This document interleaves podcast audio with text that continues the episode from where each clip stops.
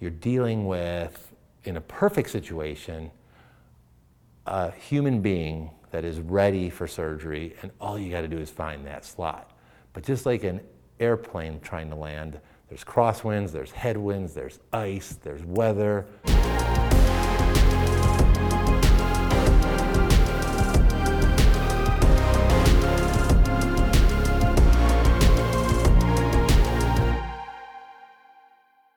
Dr. Larson podcast, On Call with Dr. Larson. Just finished the call week, just wrapped up the final surgery, leftover, if you will, from the week.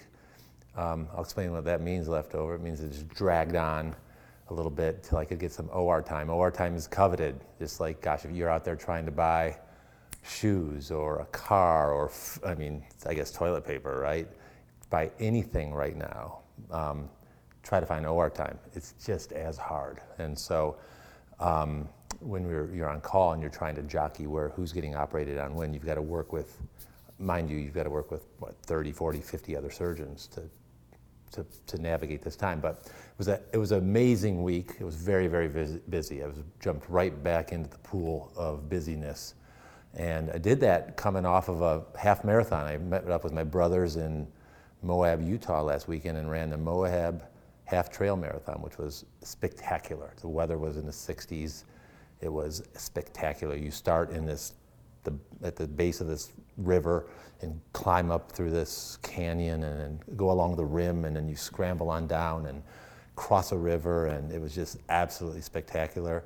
Had one little faux pas. Uh, I was, we had to run through a stream to to get to the finish. Right? But at mile 12, I think it was, or mile 11 or 12, they said you had a river crossing. Well, we had to run down the stream. So we're all kind of trying to cheated a little bit and run on a bank or something. And there was this one little area where we could run a little bit on a bank. And I just tried to press it a little bit further. And my six foot seven inch carcass twisted the wrong way, fell off the bank, fell into the river I was trying to avoid. I'm up to my shoulders in this freezing water, you know, laying in it. And, you know, shook that off. And it was a fun last mile to get to the finish. So jumped right into call, and as usual, did a little series of elective cases, and then the clock started ticking on the on-call work. Um, and it got busy. It just got really, really busy.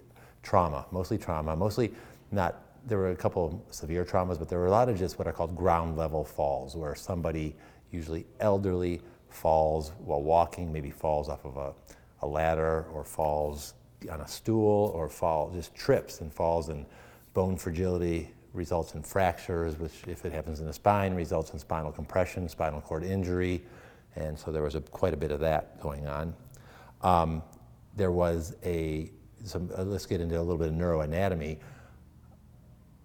Aphasia. Aphasia is where, is, a, is sort of a confused state of the brain or an inability to, to process language or create language. So somebody who's aphasic can't either can't understand, can't speak, can't get out the words that they're trying to say, or both.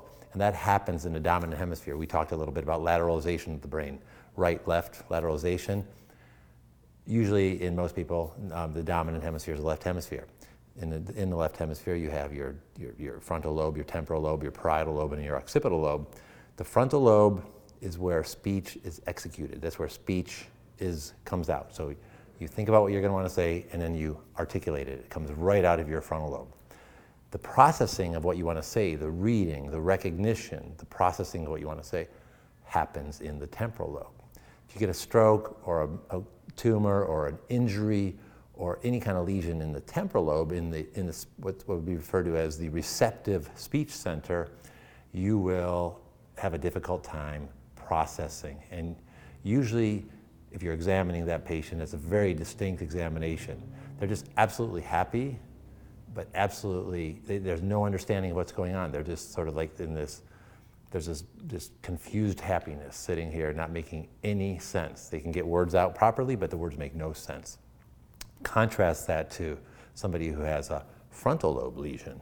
A frontal lobe lesion um, would cause a what's called an expressive aphasia. You can't get words out. And in that case, if it's isolated to the frontal lobe, the, the patient knows what they want to say. They, they, they understand, they recognize you. They know that this is a watch. They know that this is a thumb. But if you ask them what that is, they just can't get it out. So you can see frustration. There's no happiness there.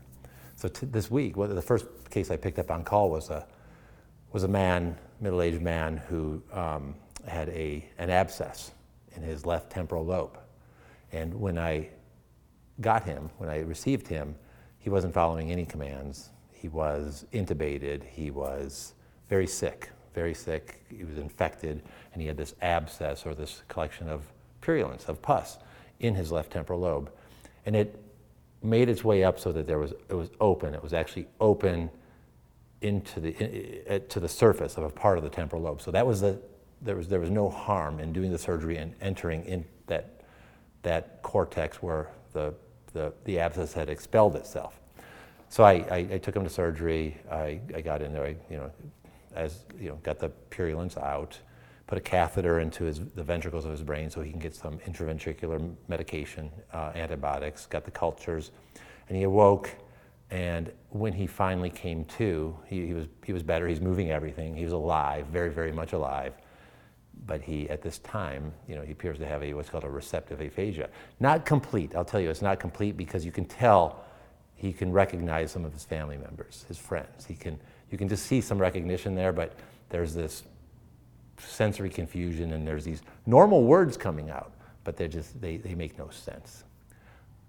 Call week ended with a, a, a woman who, who came in in a diabetic crisis. She had a condition called diabetic ketoacidosis, where uh, the sugar just got so out of control that metabolically she was in, in trouble. So there's a lot of confusion with that, but routinely she got a CT scan of the brain and it showed a lesion in the left frontal lobe. And I went to examine her and she had an expressive aphasia. She could recognize that I was a doctor. She didn't know me, of course. She could show me her thumb if I asked her to show me her thumb. If I asked her what this was, she'd try to say watch, but she couldn't say watch. If I asked her if this was a, a ring, she'd say no. I mean, she'd, she'd shake her head no. Is this a watch? She'd shake her head yes pure expressive aphasia. It turns out we got an MRI on her.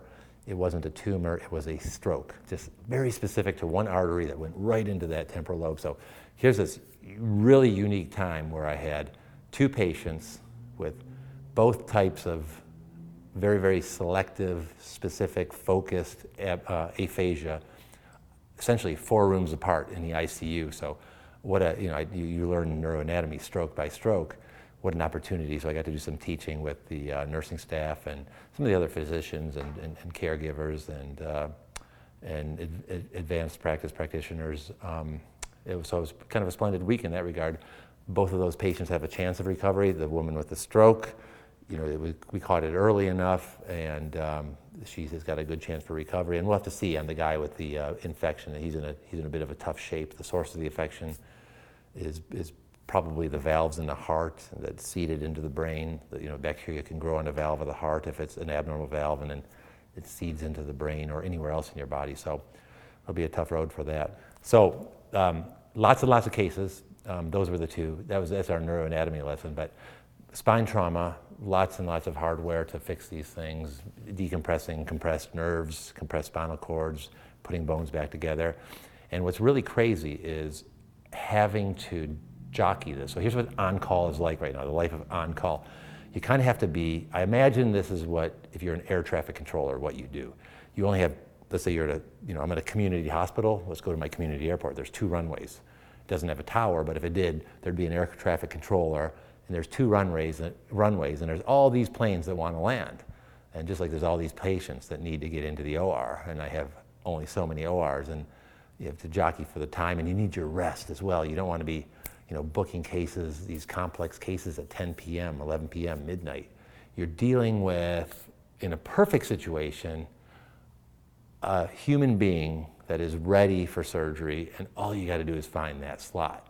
But just like an airplane trying to land, there's crosswinds, there's headwinds, there's ice, there's weather, there's you know whatever issues, fog, all these things. These patients have comorbidities. They're on blood thinners. They have cardiac issues. They're sodium is too high, their potassium's too low, there are all of these things that need to be jockeyed around. So you're really trying to manage this situation. So, and just like I imagine with, with flying and controlling air traffic, the more you do this, the better you get at it.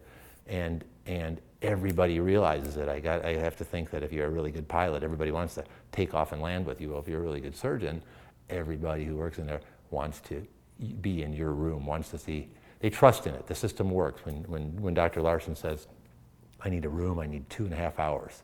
I mean, I could say, I need two hours and 35 minutes, and they pretty much know it's going to be two hours and 35 minutes. So that's two decades of doing this over and over and over and over again, the so-called 10,000 hours of it. That's what, that's, what, that's what it was like. So I've been able to manage it very well. You can see I'm smiling. I look kind of rested. And it's a couple more weeks before call will start again. I think I have like one every fourth week. So another three weeks. Back to call, back to another run of this. And we'll see if we have a few more ORs open. But I mean, the community is ready for it. You can see it's alive around here. People are, are more active now. People are outside. They're doing things. People are somewhat getting back to normal. So that's really, really, really good to see. Um, yeah, it's great to see. Thank you everybody for watching. I'm Dr. Larson. Is On Call with Dr. Larson. See you next time.